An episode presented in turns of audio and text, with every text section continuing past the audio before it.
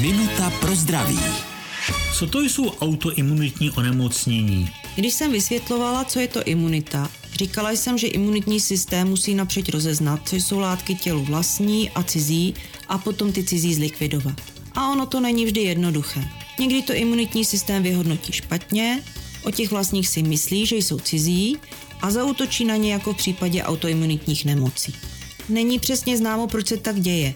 Pravděpodobně se jedná o kombinaci genetické predispozice a životního stylu, kde bych zdůraznila faktory jako stres a nedostatečně přeléčená virová onemocnění.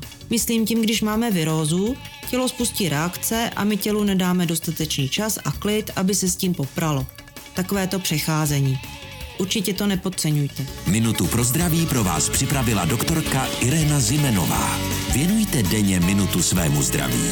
Může vám prodloužit život o celé roky.